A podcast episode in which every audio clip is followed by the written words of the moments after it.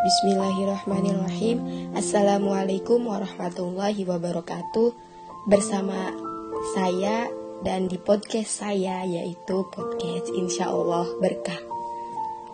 Allah subhanahu wa ta'ala berfirman A'udzubillahiminasyaitonirrojim Bismillahirrahmanirrahim. Ya ayyuhallazina amanu sta'inu bis sabri was Innallaha ma'as-sabirin Yang artinya Wahai orang-orang yang beriman Mintalah pertolongan dengan sabar dan sholat. Sesungguhnya Allah bersama dengan orang-orang yang sabar.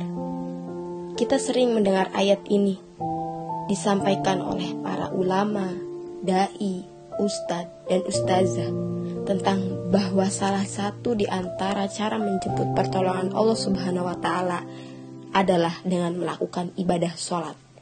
Pertanyaannya adalah sholat yang seperti apakah yang bisa menjemput pertolongan Allah dengan kehidupan kita pada saat kita sedang mengalami ujian yang sangat berat. Banyak orang yang bilang, saya sholat, tapi hidup saya gini-gini aja. Banyak orang yang bilang, saya udah sholat, tapi kok doa saya belum diijabah. Saya udah sholat, tapi kok masalah saya masih belum selesai saja. Saya udah sholat, tetapi kok musibah saya terus berturut-turut tidak pernah berhenti.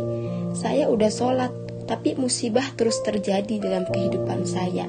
Sehingga teman-teman yang dirahmati Allah Subhanahu wa Ta'ala, kita perlu belajar Sholat yang seperti apa yang bisa menjemput pertolongan Allah Subhanahu wa Ta'ala secara ajaib?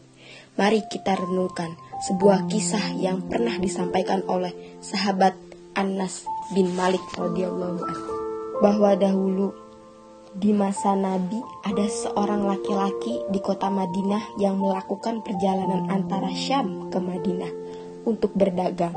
Di tengah perjalanan, laki-laki ini dirampok oleh para perampok dia berhenti oleh seorang laki-laki, kemudian hartanya diambil. Lalu, setelahnya laki-laki itu meluruskan pedang kepada orang ini. Pedagang ini mengatakan bahwa, "Fulan, jika engkau menginginkan hartaku, ambillah, tapi biarkan aku melanjutkan perjalanan ini." Kemudian perampok itu mengatakan, "Adapun harta itu sudah menjadi milikku. Sekarang aku menginginkanmu, membunuhkanmu." Merasa tidak punya pilihan, akhirnya pedagang ini mengatakan, "Wahai Fulan, jika engkau ingin menyakitiku, bunuhlah aku, maka lakukanlah. Tapi sebelum berikan sebelum itu berikanlah aku kesempatan untuk melaksanakan sholat dua rakaat." Lalu perampok ini mengatakan, "Ya sudahlah, kalau begitu sholatlah kau." Aku berikan waktu dengan sebentar. Lalu pedagang ini mendirikan sholat dengan sholat yang sangat khusyuk. Dalam sholat, laki-laki ini setelah membaca Al-Fatihah, dia membaca surat An-Naml ayat 22. Bismillahirrahmanirrahim. Amman yujibul muttarra idza da'a wa yakshiful su'a wa yaj'alukum khulafa al-ard Ailahum Allah Qalilam ma tazakkarun. Bukankah dia Allah yang memperkenankan doa orang yang dalam kesulitan?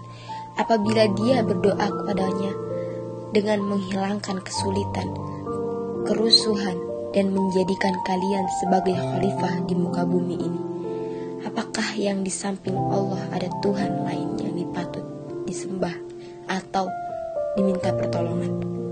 Sedikit sekali dari nikmat Allah yang kalian ingat. Sodakohlah teman-teman yang dirahmati Allah Subhanahu wa taala.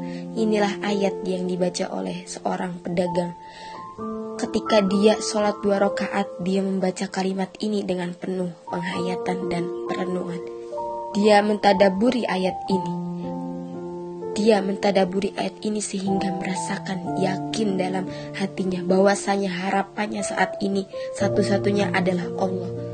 yang yujibul mutorro dia kondisi dia mutor dalam kondisi kesulitan dalam kondisi terancam mutor bisa bermakna terancam kesulitan kesusahan dan berbagai macam mana tidak berdaya siapa yang akan memperkenankan doa yang tidak berdaya selain Allah? Ya yaksi fusyu dan menghilangkan kesusahan selain Allah. Maka mulailah muncullah saya yakin dalam hati laki-laki seperti itu. Setelah membaca dan setelah melakukan sholat kemudian ia mengangkat kedua tangannya dia berdoa kepada Allah dengan menyebutkan nama Allah yang mulia. Ya Rabbi, wahai Tuhan yang maha pengasih lagi maha penyayang, yang memiliki arsh yang mulia. Wahai Tuhan yang menampakkan, wahai Tuhan yang maha melaksanakan, yang dia kehendaki. Aku mohon dengan cahayamu yang memenuhi sudut-sudut arshmu Hamba mohon kepadamu dengan kekuasaanmu yang menguasai makhlukmu dan dengan rahmatmu yang meliputi segala sesuatu. Tidak ada Tuhan yang berkehendak disembah selain engkau ya Allah. Wahai Tuhan yang maha penolong, tolonglah aku. Laki-laki itu meminta doa kepada Allah dengan menyebut kebesaran Allah di ars, menyebut cahaya-cahaya yang memiliki Allah meliputi cahaya yang mulia. Tiba-tiba setelah berdoa, muncullah seorang laki-laki berpakaian hijau, bercahaya. Dia mengendarai seekor kuda yang berwarna abu-abu. Dia mengeluarkan pedangnya, lalu perampok tadi mencoba menyerang laki-laki berkuda itu.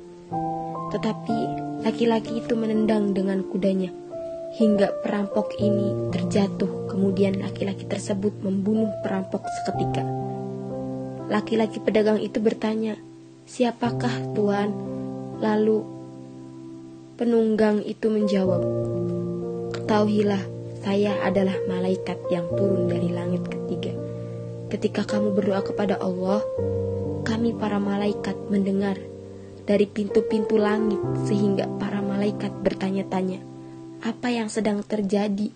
Tiba-tiba muncullah doamu dengan kehendaknya sehingga pintu-pintu langit kedua kebuka dan cahaya yang sangat benderang dan di doamu yang ketiga datanglah malaikat Jibril kepada kami. Seraya berseru siapkanlah di antara kalian wahai para malaikat yang mau menolong hamba Allah itu. Lalu aku membawa kepada Allah agar ia mengizinkan tugas ini.